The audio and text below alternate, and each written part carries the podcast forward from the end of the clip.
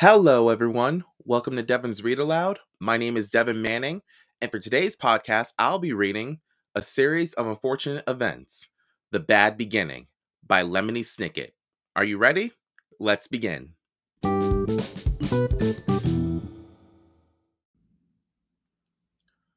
Chapter 3 I don't know if you've ever noticed this, but first impressions are often entirely wrong. You can look at a painting for the first time, for example, and not like it at all. But after looking at it a little longer, you may find it very pleasing. The first time you try gorgonzola cheese, you may find it too strong. But when you are older, you may want to eat nothing but gorgonzola cheese. Klaus, when Sunny was born, did not like her at all. But by the time she was six weeks old, the two of them were thick as thieves. Your initial opinion on just about anything may change over time.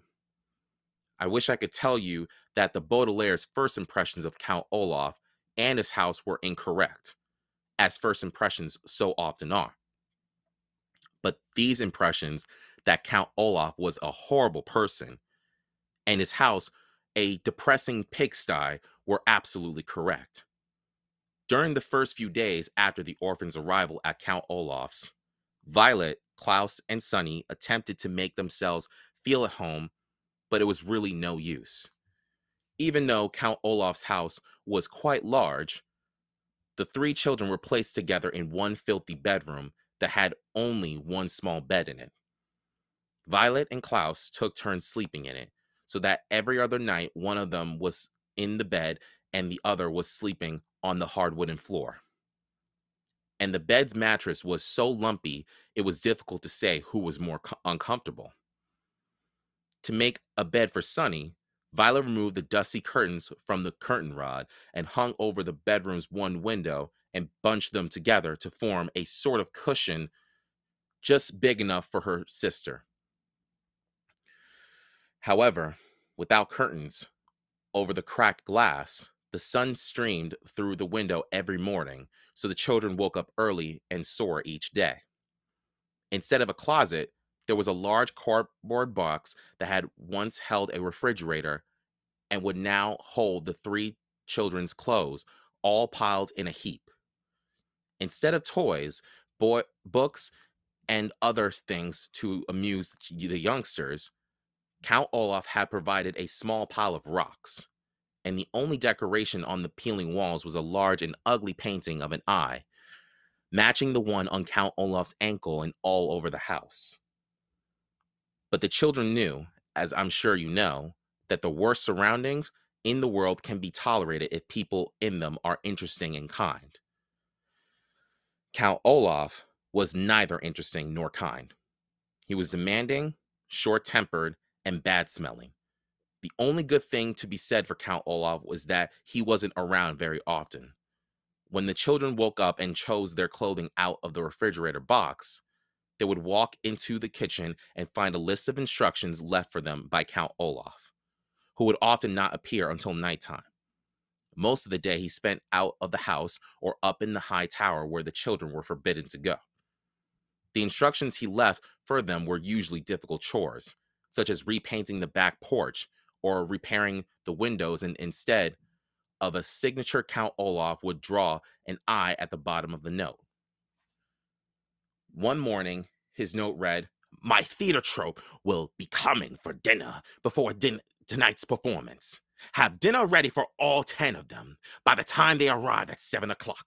Buy, buy the food, prepare it, set the table, serve dinner, clean up afterward, and stay out of my way. Below that, that were there was the usual I, and underneath the note was a small sum of money for the groceries. Violet and Klaus read the note as they ate their breakfast, which was a gray and lumpy oatmeal Count Olaf left for them each morning in a large pot on the stove. Then they looked at each other in dismay. None of us knows how to cook, Klaus said. That's true, Violet said. I know how to repair those windows and how to clean the chimney because those sorts of things interest me. But I don't know how to cook anything except toast. And sometimes you burn the toast, Klaus said, and they smiled. They were both remembering a time when the two of them got up early to make a special breakfast for their parents. Violet had burned the toast, and their parents, smelling the smoke, had run downstairs to see what the matter was. When they saw Violet and Klaus looking forlornly at pieces of pitch black toast, they laughed and laughed and then made pancakes for the whole family. I wish they were here, Violet said. She did not have to explain she was talking about their parents. They would never let us stay in this dreadful place. If they were here, Klaus said, his voice rising as he got more and more upset, we would not be with Count Olaf in the first place. I hate it here, Violet. I hate this house. I hate our room. I hate having to do all these chores, and I hate Count Olaf. I hate it too, Violet said, and Klaus looked at his older sister with relief. Sometimes just saying that you hate something and having someone agree with you can make you feel better about a terrible situation. I hate everything about our lives right now, Klaus, she said, but we have to keep our chin up. This was an expression the children's father had used, and it meant try to stay cheerful. You're right, Klaus said, but it is very difficult to keep one's chin up when Count Olaf keeps shoving it down. Yuck! Sunny shrieked, banging on the table with her oatmeal spoon. Violet and Klaus were jerked out of their conversation and looked once again at Count Olaf's note. Perhaps we could find a cookbook and read about how to cook, Klaus said. It shouldn't be that difficult to make a simple meal. Violet and Klaus spent several minutes opening and shutting Count Olaf's kitchen cupboards, but there weren't any cookbooks to be found. I can't say I'm surprised, Violet said. We haven't found any books in this house at all. I know, Klaus said miserably. I miss reading very much. We must go out and look for a library sometime soon. But not today, Violet said. We have to cook for 10 people. At that moment, there was a knock on the front door. Violet and Klaus looked at one another, nervously. Who in the world would want to visit Count Olaf? Violet wondered out loud. Maybe somebody wants to visit us, Klaus said, without much hope. In the time since the Baudelaire parents' death, most of the Baudelaire orphans' friends had fallen by the wayside, an expression which we're here means they stopped calling, writing, and stopping by to see any of the Baudelaires, making them very lonely. You and I, of course, would never do this to any of our grieving acquaintances, but it is sad truth in life that when someone has lost a loved one, friends sometimes avoid the person just when the presence of friends is most needed. Violet, Klaus, and Sunny walked slowly to the front door and peered through the peephole, which was in the shape of an eye. They were delighted to see Justice Strauss peering back at them and opened the door. Justice Strauss! Violet cried. How lovely to see you! She, w- she was about to add, do come in, but then she realized that Justice Strauss would probably not want to venture in the dim and dirty room. Please forgive me for not stopping by sooner, Justice Strauss said as the Baudelaire stood awkwardly in the doorway. I wanted to see how you children were settling in, but I had a very difficult case in the High Court and it was taking up much of my time. What sort of case was it? Klaus asked. Having been deprived of reading, he was hungry for new information. I can't really discuss it, Justice Strauss said, because it's official business. But I can tell you it concerns a poisonous plant and illegal use of someone's credit card. Ika, Sunny shrieked, which appeared to mean, how interesting. Although, of course, there is no way that Sunny could understand what was being said. Justice Strauss looked down at Sunny and laughed. Yika, indeed, she said, and reached down and to pat the child on the head. Sunny took Justice Strauss's hand and bit it gently. That means she likes you, Violet explained. She bites very, very hard if she doesn't like you, or if you want to give her a bath. I see, Justice Strauss said. Now then, how are you children getting on? Is there anything you desire? The children looked at one another, thinking of all the things they desired. Another bed, for example, a proper crib for Sunny, curtains for the window in their room, a closet instead of a cardboard box. But what they desired most of all was, of course, was not to be associated with Count Olaf in any way whatsoever. What they desired most was to be with their parents again in their true home. But that, of course, was impossible. Violet, Klaus, and Sunny all looked down at the floor unhappily as they considered the question. Finally, Klaus spoke. Could we perhaps borrow a cookbook? He said. Count Olaf has instructed us to make dinner for his theater troupe tonight, and we can't find a cookbook in the house. Goodness, Justice Strauss said. Cooking dinner for an entire theater troupe me- seems like a lot to ask of children. Count Olaf gives us a lot of responsibility, Violet said. What she wanted to say was Count Olaf is an evil man, but she was well mannered.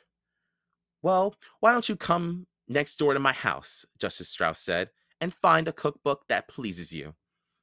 The youngsters agreed and followed Justice Strauss out the door and over to her well kept house.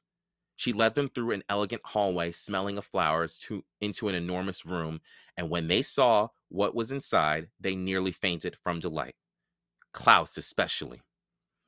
The room was a library, not a public li- library, but a private library. That is, a large collection of books belonging to Justice Strauss. There were shelves of and shelves of them on every wall from the floor to the ceiling, and separate shelves and shelves of them in the middle of the room. The only place there weren't books was in one corner where there were some large, comfortable looking chairs and a wooden table with lamps hanging over them. Perfect for reading. Although it was not as big as their parents' library, it was as cozy, and the Baudelaire children were thrilled. My word, Violet said. This is a wonderful library. Thank you very much, just Justice Strauss said. I've been collecting books for years, and I'm very proud of my collection. As long as you keep them in good condition, you are welcome to use any of my books at any time. Now, the cookbooks are over there on the eastern wall. Shall we have a look at them? Yes, Violet said. And then, if you don't mind, I should love to look at any of your books concerning mechanical engineering. Inventing things is a great interest of mine. And I would like to look at books on wolves, Klaus said. Recently, I have been fascinated by the subject of wild animals in North America. Book, Sunny shrieked, which meant, please don't forget to pick out a picture book for me. Justice Strauss smiled. It is a pleasure to see young people interested in books, she said. But first, I think we better find a good recipe, don't you? The children agreed, and for 30 minutes or so, they pursued several cookbooks that Justice Strauss recommended. To tell you the truth, the three orphans were so excited to be out of Count Olaf's house and in this pleasant library that they were a little distracted and unable to concentrate on cooking. But finally, Klaus found a dish that sounded delicious and easy to make. Listen to this, he said. Puttanesca. It's an Italian sauce for pasta. All we need to do is saute olives, capers, anchovies, garlic, chopped parsley, and tomatoes together in a pot and prepare spaghetti to go with it. That sounds easy, Violet agreed, and the Baudelaire orphans looked at one another. Perhaps with the kind Justice Strauss and her library right next door, the children could, could prepare pleasant lives for themselves as easily as making puttanesca sauce for Count Olaf.